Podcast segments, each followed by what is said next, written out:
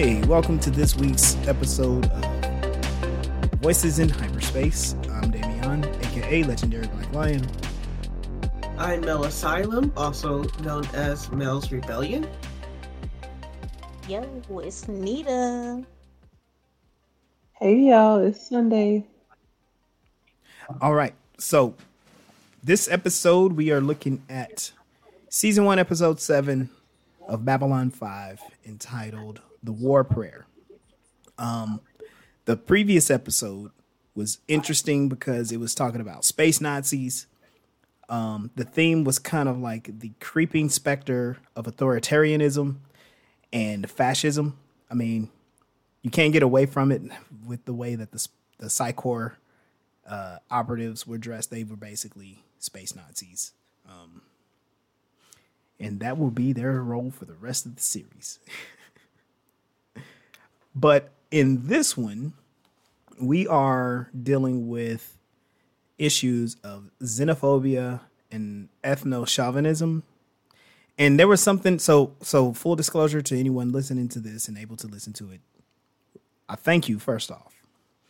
But second, this is our take 2 of this episode because in the middle of recording this just yesterday, we lost all power and internet and it was about an hour or so after we originally started or when we got cut off that it all came back and we just had to come back the next day.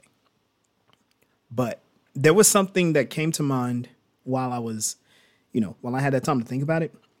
There is another element of dealing with traditions versus um, breaking away from tradition, and that is Londo's story. So this episode opens up with um, two Centauri, I guess teenagers, and it made me think of Romeo and Juliet. They are escaping to Babylon 5 and they basically get arrested because they have some stolen credits. And you find out they don't want to get married to the people they were arranged to be married to. They were trying to escape so they can be with each other. Um, so that was the other thread that is in here. And um, before we get too far into it, I wanted to know what were y'all's impressions of this episode?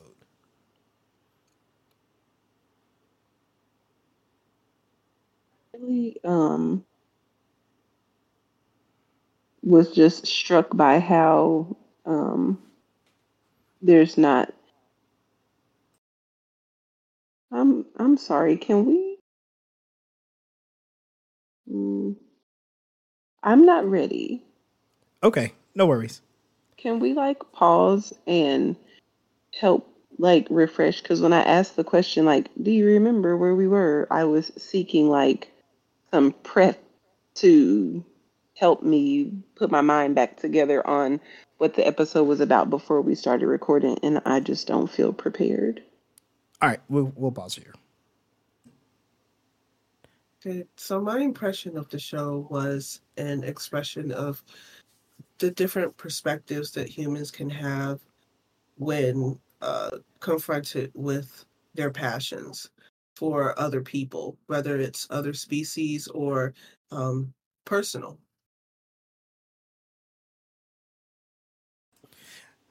Like, um, what some of the perspectives that were expressed in this episode for you? Uh, the perspective of accepting other species or trying to kill them. Um, then it's the personal ones of um, rejecting someone because of who they are or loving them because of who they are. And then there's uh, Londo who just uh, uh, rejected the idea of love for uh, his culture. Um, not for his culture, but because of his culture, he rejected the idea of personal love, that it didn't ex- exist, but for other people it did. And you had um, the friendship between, uh, what is her name? The poet and the. Um, oh, yeah, Mayan and. Delenn. yeah, Yeah. then you had the two lovers, and then you had um, the other two human lovers are second in command, and Uh, the, Ivanova and Yeah. Malcolm. The uh, yeah, yeah. so a platonic one, a romantic one, and one that wasn't either. It's like I know you personally and I have feelings, but like no. right. Yeah. What about you, Nita? I was thoroughly distracted by the bi gender symbol that was um, put on the Minbari poet and trying to figure out its meaning, if there was any. Um, so when that that happened in the beginning, and she was called a freak, so I thought, oh, this is going to be a like gender identity kind of episode, and it wasn't. Uh, so then I was like, oh, well, maybe that symbol was adopted later to mean um like the two genders coming together. But no, by the time that episode aired, uh, the bigender symbol was already in a, already in use. So then I was like, well, since it was the humans that did it, then maybe it's something like human because other aliens don't do male or female. I'm like, no, no, no, they do. They've talked about male and female types of this of different species. So it was just really distracting for me. I didn't get any closure on what that meant. Um, but for aside from that, I thought it was a very uh, interesting episode. Um, I've had some conversations with other humans about things like Sunday and I. We've talked about whether everybody should know all the information or if just the few should know and which few should know and and that conversation came to my mind when the fish lady was like oh yeah yep. Yo didn't these children just get harmed? He was like they be I. yeah. And i was like so, why is he talking to her like that? Yeah. When sinclair he had to pretend to be sympathetic to the xenophobic er, uh, mm-hmm. home front home guard. And yeah he was he gave her the cold shoulder like they'll be all right be all right. don't worry. Don't be afraid.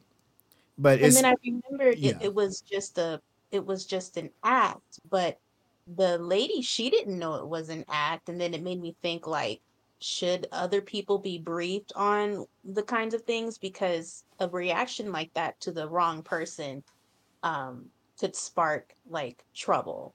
Like, what yeah. the fuck you mean, baby? I, you know, she was very passive though. So.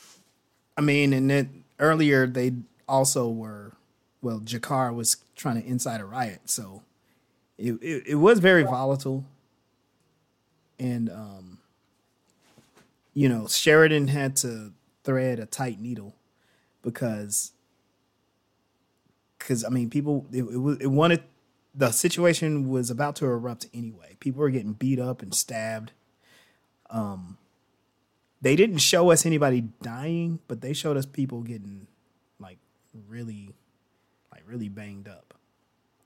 That scene reminds me of that conversation that we had, Nita, and how I was on the side of give everybody all the information, but in that situation where you're trying to uh, catch, you know, a criminal, you if you're going undercover, that's a very, you know, good time where, you know, only a few people need to know in order to protect the undercover individual and try to capture the terrorist or whatever we're labeling that person as.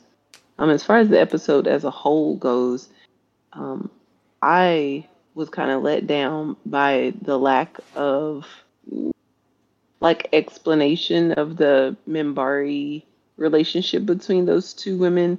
I was really feeling like there was some kind of connection between them and as the episode progressed, I don't think there there was a lot of mm, dots connected as like why they felt that way. Um, but I really did appreciate, you know, how they, well, not even just they, but a lot of uh, sci-fi content really takes current social issues and draws some very easy to see parallels um, on television. And I am confused as to how people who are watching this content don't see uh, their bigotry being um, displayed for them in living color. As oh, go ahead, Mel. Oh, um, one comment about the choice in not telling people. I think because the fish lady was a friend of Delenn, and may and because Garibaldi is as nosy as he is, um, they kind of knew how she would react. It was unfair to her to be that terrified. I think it would have been more fair if you had got like um why are their names escaping me? Um the other reptilian guy. The main character. The one G'Kar. that was yeah, G'Kar. If they had got G'Kar in on it, he would have been more compl- maybe he would have been more compliant and he would have still had that attitude that it would have that would have been appropriate for going into there but instead they they scared this poor little girl to death and, and um what sunday was saying about uh people watching this content and not getting it uh i was live a few weeks ago on tiktok and some guy was like uh, um, trying to explain to me how he didn't like Rage Against Machine and like I used to like it, but um, I found out that they were this, this, and that, and all things that are true about Rage Against Machine, all things that I love about Rage Against Machine, and I'm like, Mhm. so how did you listen to them for years and not know right. that that's what they were saying and doing? I mean, they made it very public where their stances were. yeah. so um it's it is amazing how people can just watch things for something and only see what they want to see and actually i had that experience with skibidi toilets um when i first watched What? it i Hold thought on. it was What are we Give talking about? That sounds It's- like a game. it's blown up on youtube where um it's a battle between um heads in toilets versus like the media like this Wait, heads in toilets. Yes. And they sing the song that is a mix of two other songs that blew up. But when I saw it, I thought it was an expression of like um supremacy taking over and then maybe the cameras and speakers were like people recording the corruption of supremacy and exposing it, which I was very wrong Hmm. the toilets represent poop humor and it's a battle between poop humor and traditional um uh Like Film. traditional entertainment. yeah, yeah but then they had to show that the poop, poop humor was taking over which is why i saw all the supremacy percent percent blah, blah, blah. all I, why I saw what I thought I saw supremacy yeah they were showing supremacy because they were taking over like eh. It- Hmm. it's your perspective I didn't know what It- poop humor was. To associate the toilets with poop humor, I associate the poop the toilets with um corruption. Wow. But I think that so wow. It made me think of something I wanted to um, because explaining memes uh, over a podcast is definitely the peak way to experience these, right? So you know how people do that um they do that meme of Drake like kind of brushing off an idea at the top and then he's like he's happy with an idea at the bottom. hmm So the way it formed in my head is at the top, enjoying um, media without any critical thought. Like we don't like that. But enjoying media and criticizing it and applying critical theory or at least a critical lens, even though you can like pick out the bits and pieces that are problematic but still enjoy it, like that's fun. That's fun to do. And it mm-hmm. takes a degree of media literacy and there are a lot of people who uncritically consume media. And once they start to realize like there is a meaning behind this, like Rage Against the Machine or like Star Trek, and they realize like, oh, this is left leaning. I don't like left leaning. How come I never knew this? You know. part of it is lack of media literacy, and you literally were not paying attention to what was being shown to you, right? Uh, and then the other aspect is you don't critically evaluate what you are consuming. Um, you don't, you know, you don't buy that cheeseburger and look at what the ingredients are, or you know, Mm. that candy bar, right? It's You'll like, look oh, at this. the ingredients of an all natural of something that says that it's all natural, and then you look at those ingredients, but you'll ignore the ingredients in the Pizza Hut pizza and the Coke that you just drank. Right. Be, oh, there are unknowns in this all natural thing. I'm not. It's like what? Cherry Right. picking your Yeah. interest in things. Yeah, people do that all the time. Yeah, yeah. I, I think we all do it because you know there's there's a point where there are things that like our um, broadband. Uh, is that what I'm trying to say? Are you talking about internet? our bandwidth, our uh, ability to pay attention to so many Where things. is your mind, sir? I do not know. I'm look. It's it's a different day, It doesn't have the bandwidth Yeah, for yeah. but like your bandwidth to pay attention to so many different things at once, you know, it gets strained, and so sometimes people just shut things off. And in our age of everything being hyper hyper politicized, there are a lot of people who look at their media and they're like, I, would, I don't want to think about politics in my Star Wars, right? To be about race. right? And and it's like when you when you do give yourself the opportunity to look with a critical lens you don't have to you don't have to dig very deep. You know star wars was basically an allegory for the vietnam war and the empire is the united states government. Right? The rebels are the viet cong star trek is a post scarcity, post capitalist. Uh, they call it a social, social socialist utopia, but it's like a post scarcity society to where people are not buying and selling and have careers about buying and selling. They're trying to improve themselves, and the reward is, um, you know, reputation. Um, people are rewarded with, especially the scientists. That's the other thing. I'm sorry, I'm gonna go on a little bit of a tangent here, if y'all don't mind. Um, in Star Trek, they do talk about how everyone is into science and mathematics, but you have to realize, like in Starfleet, you're genius level. It doesn't matter where you are. You're genius level math and science, and it's just it's just amazing. So those those are those people that uh, pick that career. They are like some some really like some some smart folks. That's why they can like you know plot courses and all that stuff with a with just a few um you know touches of buttons on the computer rather than sitting there trying to do a lot of math written out. They know they got it in their heads, right? And I think that's that's really cool. They do talk about it with certain characters.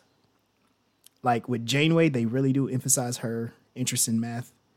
They But did um, with um, who is the first black uh female officer on Star Trek? Her character's name was what? Uhura. Uhura. Yes. Um, in the newer Star Trek, uh, Oh, yeah. they outline like how very um skilled she was, and was she like multilingual in the hundreds of languages or something Yeah. crazy like that? Mm-hmm. They did Yeah. that in uh, Enterprise too with uh, their communications officer too. Ho- what's her name? Hoshi? Hoshi, yeah. Yeah. Yeah.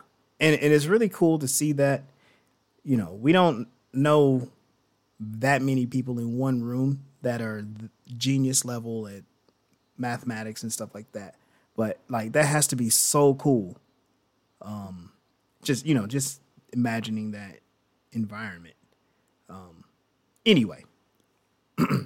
but media lit- literacy is really important. And I think um you have writers and directors like J. Michael Straczynski that um, they're speaking to people who who do have a certain degree of media literacy and they will understand the messages you you know if you decide to consume this media with a critical lens and the cool thing is he can get things wrong and that's okay because it made you consider what he got wrong you know?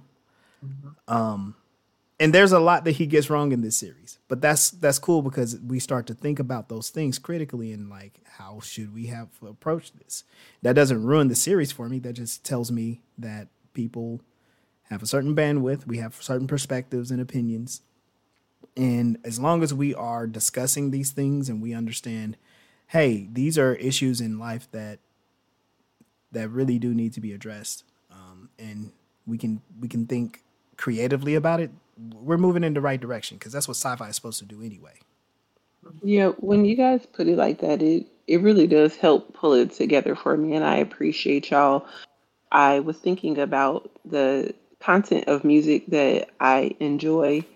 Yeah, I can kind of like catch the vibe from you, babe, when you come in the room and I'm listening to my trap music or my work music, my WAP music or whatever it is. And it's just like the most horrendous, ridiculous content that I don't actually participate in in real life at all. Like it's no reflection of who or what I am, but I really do enjoy the music.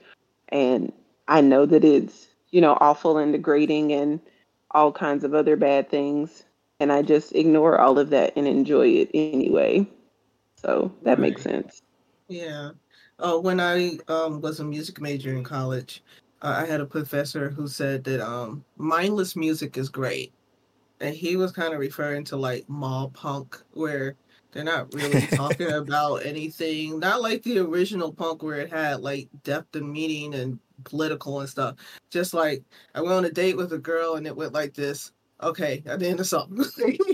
right. There's no meaning, no depth. Like it, like everyday life. I, I went to the mall today. it's like uh what they call bubblegum pop. You know, mm-hmm. is really catchy and su- catchy and sweet, but at the end of it, there's no substance. Right.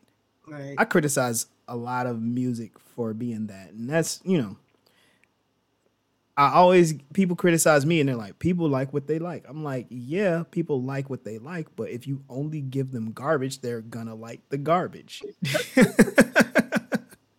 you know, the throw throw some throw a throw a lettuce leaf in there. Ow. Not you been eating your salads and want to shove mm. lettuce on people. I don't well, want to shove it on people. I think like um K-pop is like that for me because even if it is deep, I don't know. I'm just enjoying it. Mm. Oh yes. I used to know this Korean prayer in Korean and I would sing it in like it sounded like like a jingle that you'd hear on a ice cream truck the way I sung it. And mm-hmm. it was so fun. and I and it made me smile to say it like that. I got in trouble for not praying in the proper Korean way.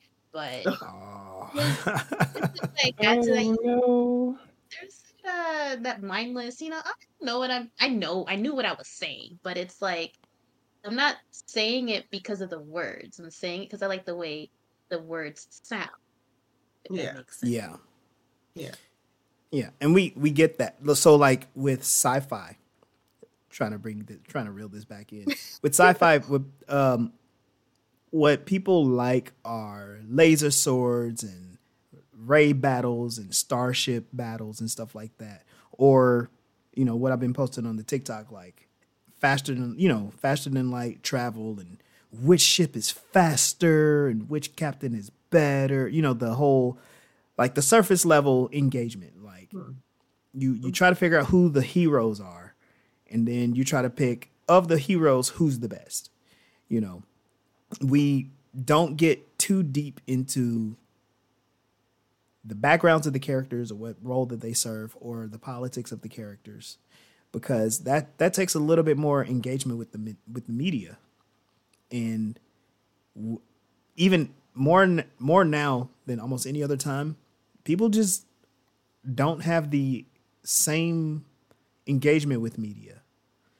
Um, I was thinking of how, um, or is it the Minbari that yeah. hmm that had the poet, and how when she had been uh, scarred, and the doctor had asked, you know, like I can, you know, remove that for you, and she was like, no, that she wanted to keep it because I think she was engaged um, with her content and the the peoples of her her world, I believe, were very engaged as well. When she was, um, it wasn't clear if she was going to make it.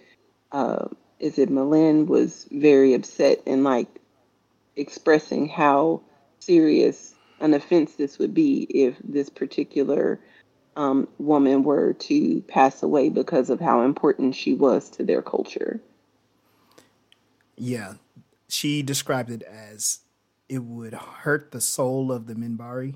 Yeah. And um, I was uh, doing some recap with Nita yesterday. She was talking about how it is very important for us to protect the creators of our cultures.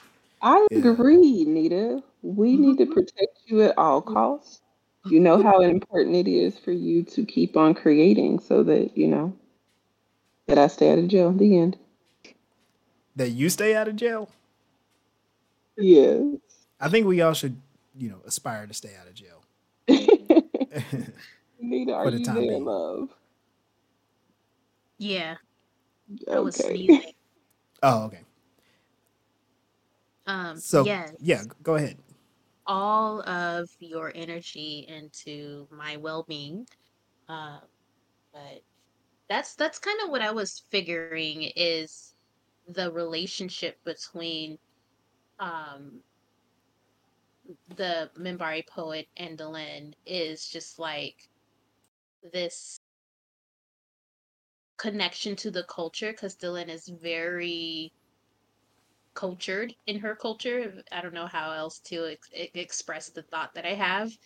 Um, and this poet is quote like the soul of their culture. So there is this deep um, admiration there, and then I think uh, the poet under also is connected to the culture very very deeply and understands her role and is committed to that.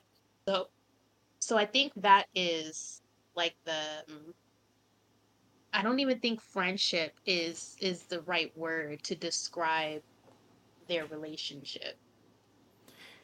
It's like a. It's definitely a, refer- a reverence, but she's almost like devoted in a religious and worshiping way Yeah. to her. That's what I think.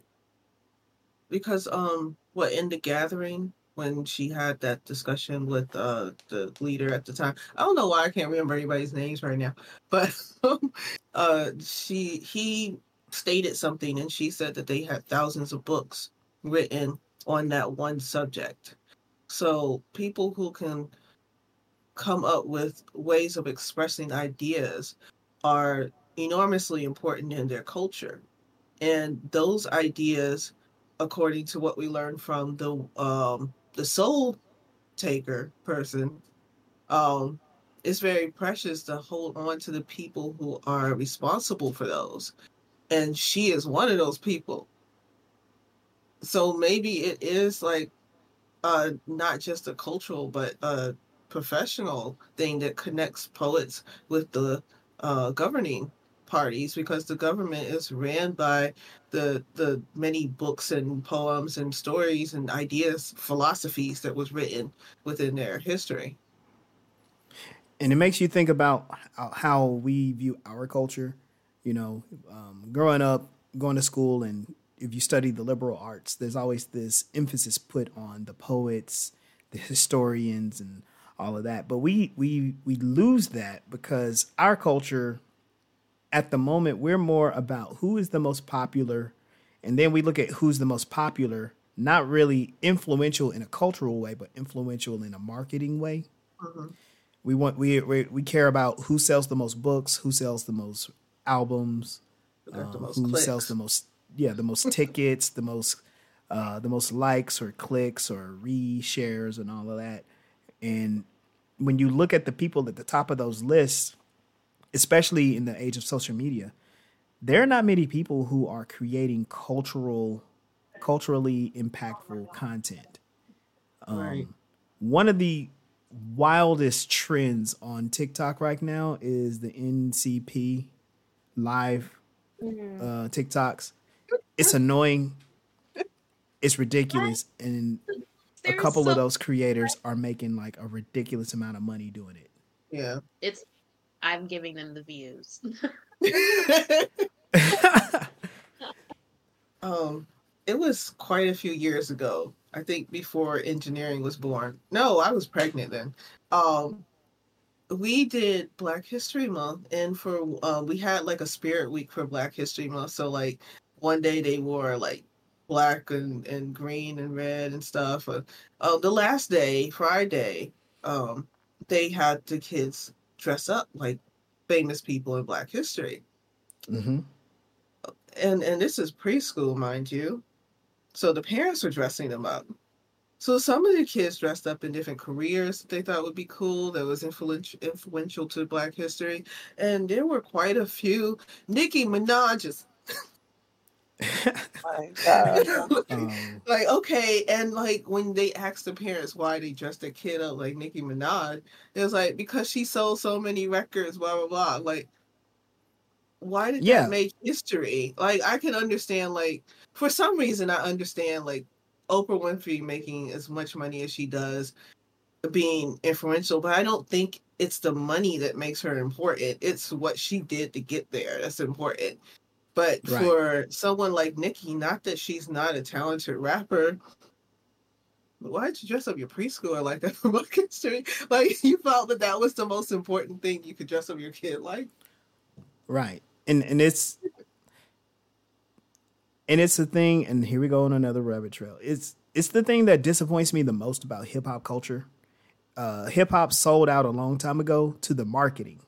It's all about it's all about clout, sales, showing off your wealth. There was a point in time where hip hop was more was a counterculture, and it was about exposing like day to day life and like hypocrisy in the mainstream, um, wealth disparity, all of that, history lessons. And there is still an underground movement that is still doing that stuff. They're doing it better now than it's ever been done, but you don't hear about them because they're not making the sales. Um, and you hear rappers talk about how, oh, I used to make, I could make songs about marching and stuff, but while y'all are marching, I'm gonna go ahead and get this money. You know, and it's it's frustrating because it's like, not to get too much deep in, deeper into that because we got to get back to this episode, but it's like you have. Oh God. Okay, I gotta say this on this episode. It's okay. you have white supremacy wearing black faces in high places. And the only thing that people will see is the money. And they'll say, oh, we made it. And it's like, well, that person made it, but look at what they're doing to everyone else. Like the money changed them. They are they they become part of the system. And the system waters everything with substance down and and and that's where we get where people are like surface level engaging with with this media with this content because it's like if you if you learn that it's it's political at least they got money though That At least he rich. ties us back into the episode because there, even though this show does not give the time to have teased that out, but when the the captain was going undercover and uh, pretending to like hate the aliens, but we, I just this job forces me, you know, to behave this way, but I really wouldn't care if they died.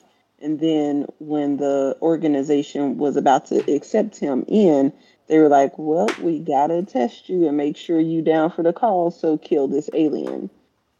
Like that work from within, you know, never is, you know, the best idea because you get put into situations like that where you have to, you know, become the enemy that you're trying to fight.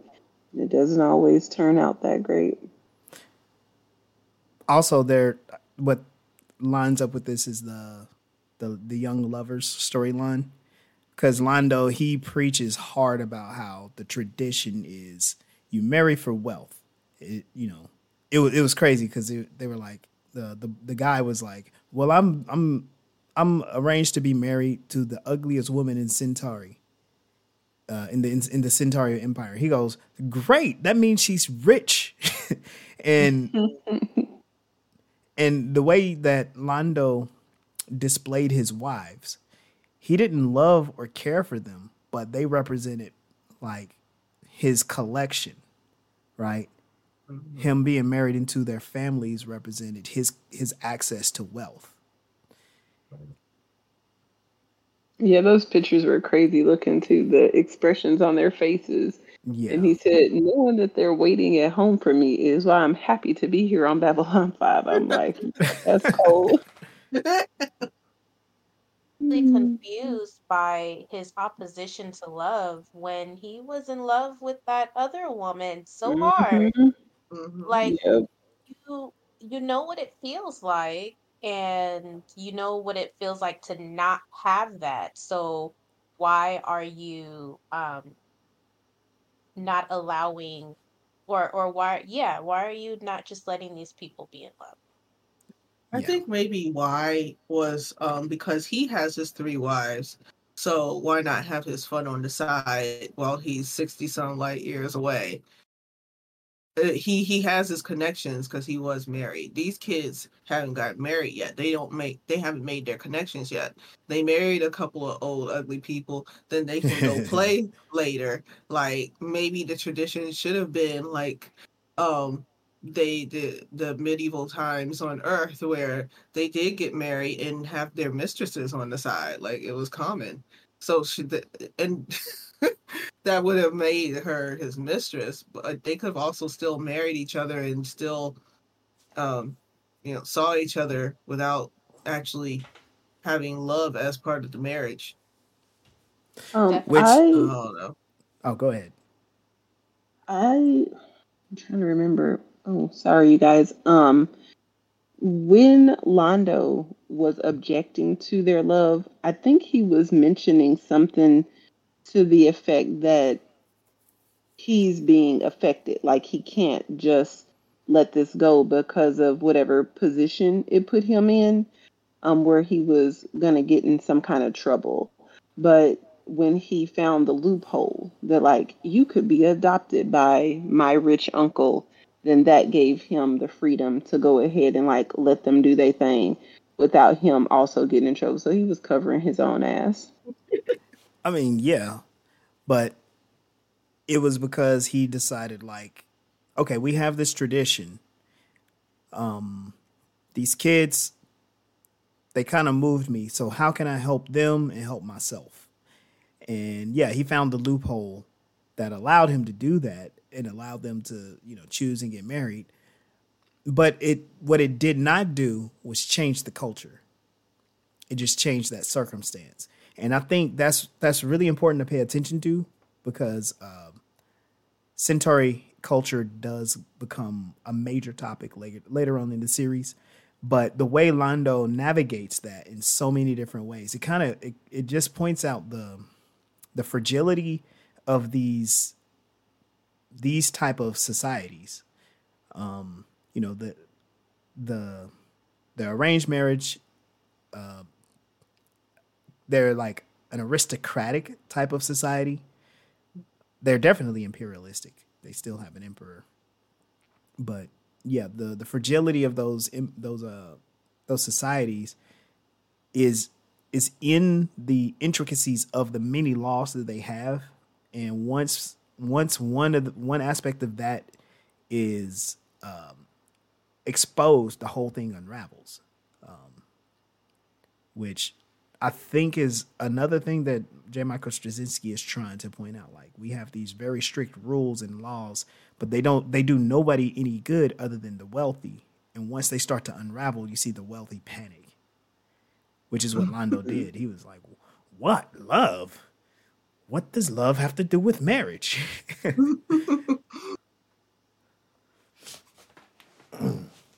so, I wanted to ask you all about Ivanova's relationship with Malcolm. So Malcolm pops up, and apparently they were they were an old flame uh, in the past, and he's trying to reignite that flame. Um, what are your, first of all, what are your thoughts on Ivanova having like an on-screen relationship like that? I thought she was going to turn him down at every pass I was quite shocked that she was reeled in by a rose.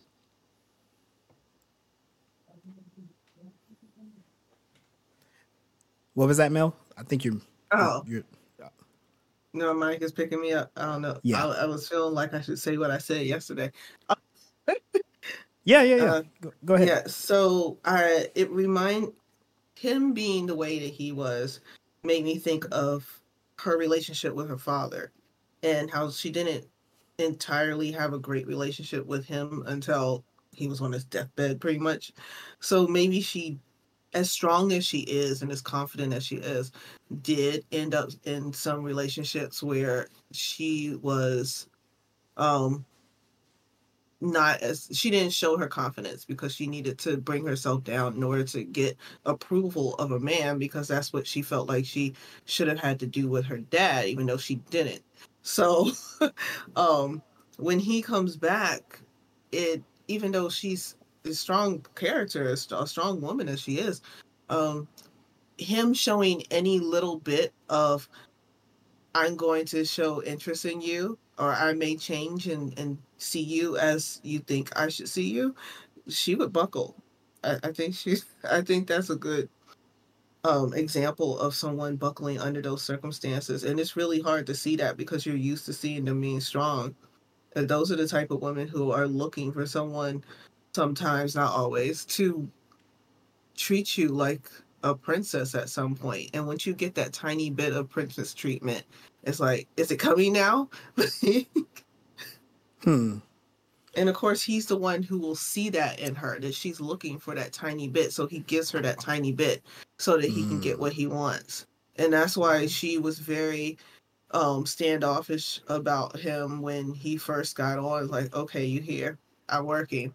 Like and then when she finds out that he's a part of that group, she's like, Yeah, only if I can see you take him down. like because he hurt her. Like he hurt her she wanted she really wanted him to come in and be her prince and then he turned out to be a jerk as usual. So yeah now i'm getting my revenge rightfully so. So um the next question i wanted to ask is what did you think when they revealed that basically ivanova chose her career over their relationship and serving in the military like did that make you feel like the relationship was damaged and doomed from the from the get-go? Or was their reconnection like legit an opportunity to try you know to give it the real try? I mean if he wasn't a terrorist i think that would have been great. Um i think it's happened several times in the show where people's careers have interfered with their love lives. Um but with some I don't know, creative thinking or compromise, I think these relationships could work out until you find out that your lover is a murderer. I mean, that's never really good. yeah.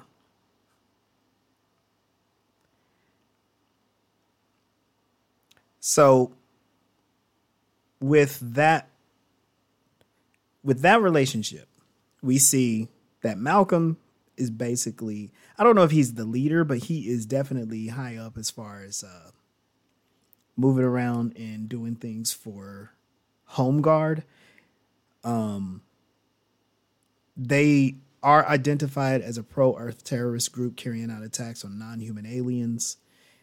um, on Babylon Five and on Earth, and it is is very interesting that okay. So this this episode uh, aired in the '90s, and there were they were considered fringe right wing groups, but now we have some right wing groups that are very much in the media. They they are producing content um, this to this day that are that really fit this description. Sinclair calls them uh, hate peddlers playing off fear and ignorance to turn human against alien.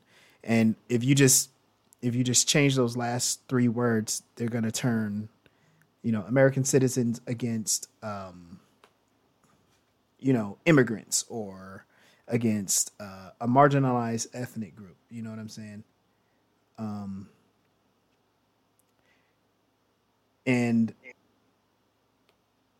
they um they're kind of they're they may not always enact violence but a lot of times we see them do that but they are inciting violence against these groups.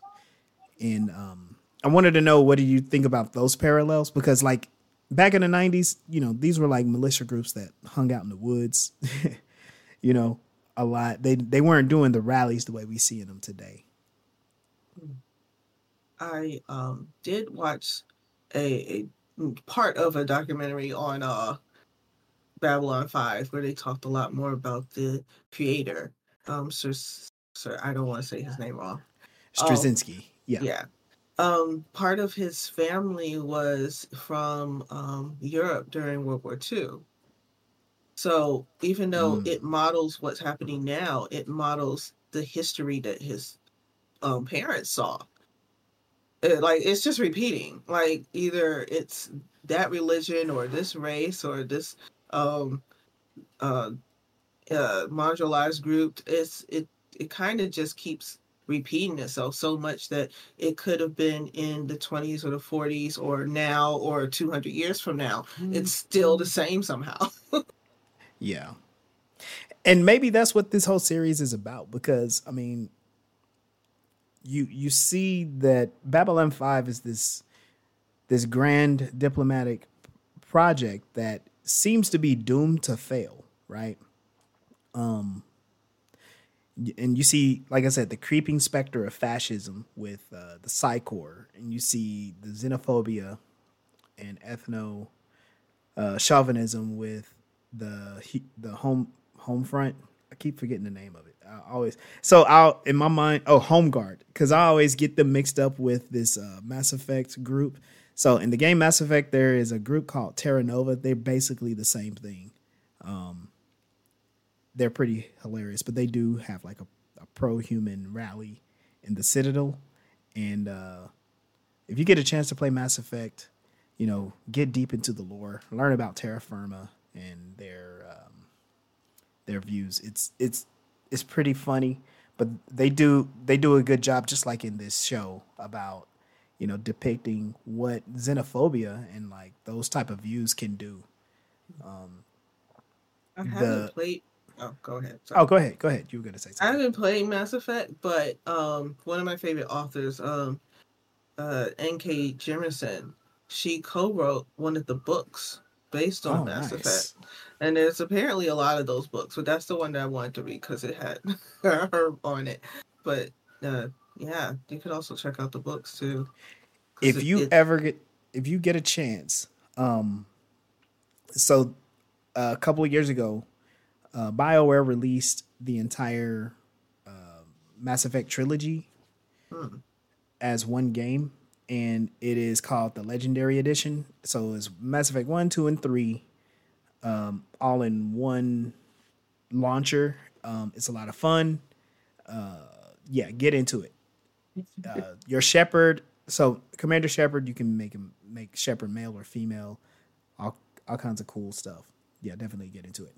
Um, what I wanted to to get into before we have to get out of here is there is a point where uh, Commander Sinclair ties off some plot hole points from the series, and I wanted to know if y'all noticed this. Mhm. So they were. T- he was talking to Ivanova about when Ambassador Kosh got poisoned. Did y'all catch that? No. Yeah. Yes. the very be- where there was like, how did you get con- how did you get to his hand when his whole body is supposed to be shut up? Right. Yeah, it's it's covered in an encounter suit, right? Um and and Ivanova's like, well, maybe the encounter suit really is more camouflage than actually uh, anything else, right? Which is kind of cool because it's it's like they're they're they're thinking beyond. They're you know the uh, Straczynski is allowing the characters to think critically about what has already happened on the show. You can't just let stuff happen and let it go. Let's address it. and um, he mentions how Benjamin Kyle, the first doctor, was transferred as soon as the incident was over. And I'm like, that's kind of cool that they mentioned that because they got rid of that actor. Um, they also mentioned uh, Lyta Alexander being transferred. She was the one that came in contact with Kosh and did uh she read his mind to find the killer. So the two people who came closest in contact to Kosh got transferred elsewhere to Earth, and Earth wants to basically find out as much information as they can about this mysterious alien. And they're they are speculating like, is there a connection? Like, you know, why does Earth want to have why does Earth need to have these two people back? And um I just thought that was cool because yeah, that all happened in the pilot, but people saw the pilot and if you saw the pilot and you got to the the first five or six episodes, you're like, hey, what what happened to those people? How come nobody's talking about them? They they were able to at least weave it into this story and keep us thinking, like, wait a minute, that did happen. Or if you didn't get to see the pilot, now you got to go back and watch and figure out like what what happened. Which again, I think that's that's some clever writing. All right, so all of the kind of the things that wrap up, we find you know the kids they they get their happy ending. Um, there's a point where yeah, G'Kar was inciting a riot. They got calmed down. Uh, there was an Asian guy. He's scared to be arrested. He ain't down for the cause for real. I'm gonna say this: don't don't be don't be downplaying G'Kar. You'll find out why. I'll believe it when I see it. He folded like a deck of cards. no, was it like a picnic table? Oh man, he folded like that chair. Yes. um, but um, the way I described it, but he was inciting this uh this riot, this uprising. Um, I said basically G'Kar is the Malcolm X by now in the series. People really do listen to him. He's an influential voice, but I don't think he's that powerful. At least not right now. Wow, my uh, Google Home decided to talk to us. Uh, that's pretty funny. Um, but yeah, there was this Asian guy. One moment. Hold on. Hey Google, stop music. Jeez. Hold on, y'all. okay, Google. Stop music. I'll just cut all of that out. so uh, there's this Asian guy. I can't remember what his job is, but he, I think his name is Roberts. And um, I was distracted because I was like, there's like a trope here. I don't know what it is. And I think it's called the misplaced accent trope.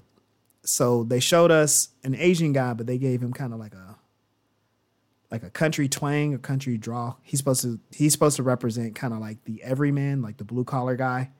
And I was like, something something feels weird about this. But I think it was just the casting choice. I don't think it was I don't think it meant anything. Um and that actor was terrible, by the way. But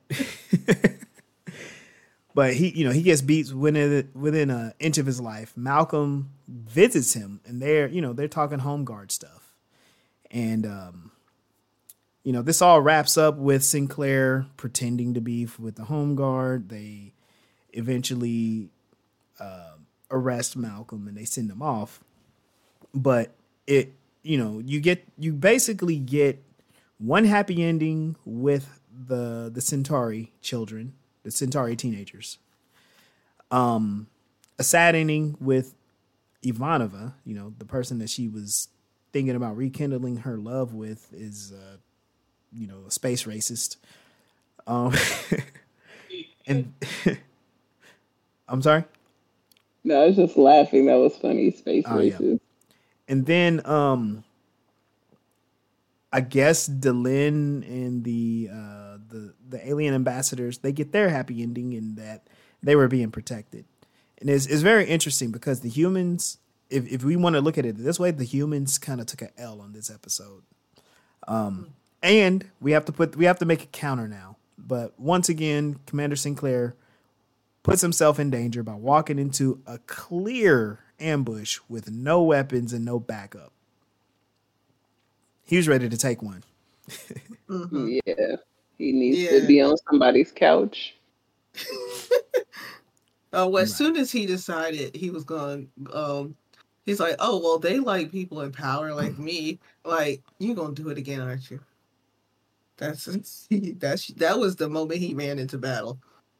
Mm-hmm. He was like, I gotta do it.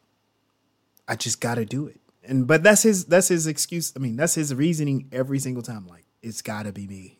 Mhm. um, all right. Any final thoughts on this episode? We went all around the world on this one. I think it was relevant though. Like, it's such a broad subject.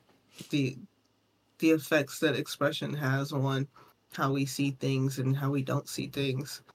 It it, it will easily go everywhere. Yeah, and I think it had three very um deep concepts that were, you know, all tied together in one episode. It could have easily been like its own episode with the teenagers and then Ivanova's relationship and then the whole separate situation with the space races. It, it was a lot folded into one. I enjoyed it. Yeah. What about you, Nita? Any last thoughts uh, on this episode?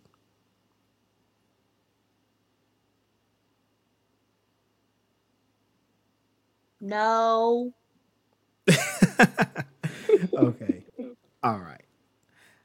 Um well, as we uh get ready to get out of here, I wanted to share so I'm going to push more Mass Effect because the better the more Mass Effect you have in your life the better. Um the the term space racist uh, was coined among Mass Effect fans because there is a character that you meet in the very first game named Ashley Williams. Um, you recruit her but later on, when she's on your ship, you get to go talk to your uh, your crew and learn more about them, and you learn that Ashley is a straight up space racist. Like, not the only one on the ship either, because uh, she she claims to have reasons. Um, depending on what you like, what missions you you take her on, and how you do, she begins to slowly change her views, but the humans in that game are pretty much trash. The alien characters are awesome. Um, and the MVPs are Garrus Vakarian and Tali Tali uh Tali'Zorah. Oh, what's her whole full name? Tali'Zorah. Oh crap, I can't remember. She changes her name later in the game. Anyway, play some Mass Effect, you'll have fun. All right, so um, let's get out of here. Is there anything cool that you guys are doing? Um, no. Nope, just living the best life. Well, Okay. there's there's a Facebook group for Voices of Hyperspace, Sweet. so you can join in the conversation on Facebook and uh, post things. Uh, and I'll be asking questions about the same thing that we're discussing here, so you don't have to just listen to us. You can comment too. Awesome. Oh, she's gonna quiz us. Oh, oh no, No, it's, no. it's We just look. They're just Facebook posts, so you, Yeah. you know, you can say it if you want to. You don't Yeah. And of course, our TikTok is up. Um, we're gonna have some fun creating content with that, and pretty soon our YouTube will be up and rolling. Um, yeah, this is Voices of Hyperspace. We're gonna have us some fun. This is Damian Smith, aka Legendary Black Lion. I am Mel Asylum. You can find me at Mel's Rebellion. Uh, Nita, and I just joined the Facebook group. Sweet. This is Sunday. Bye, y'all.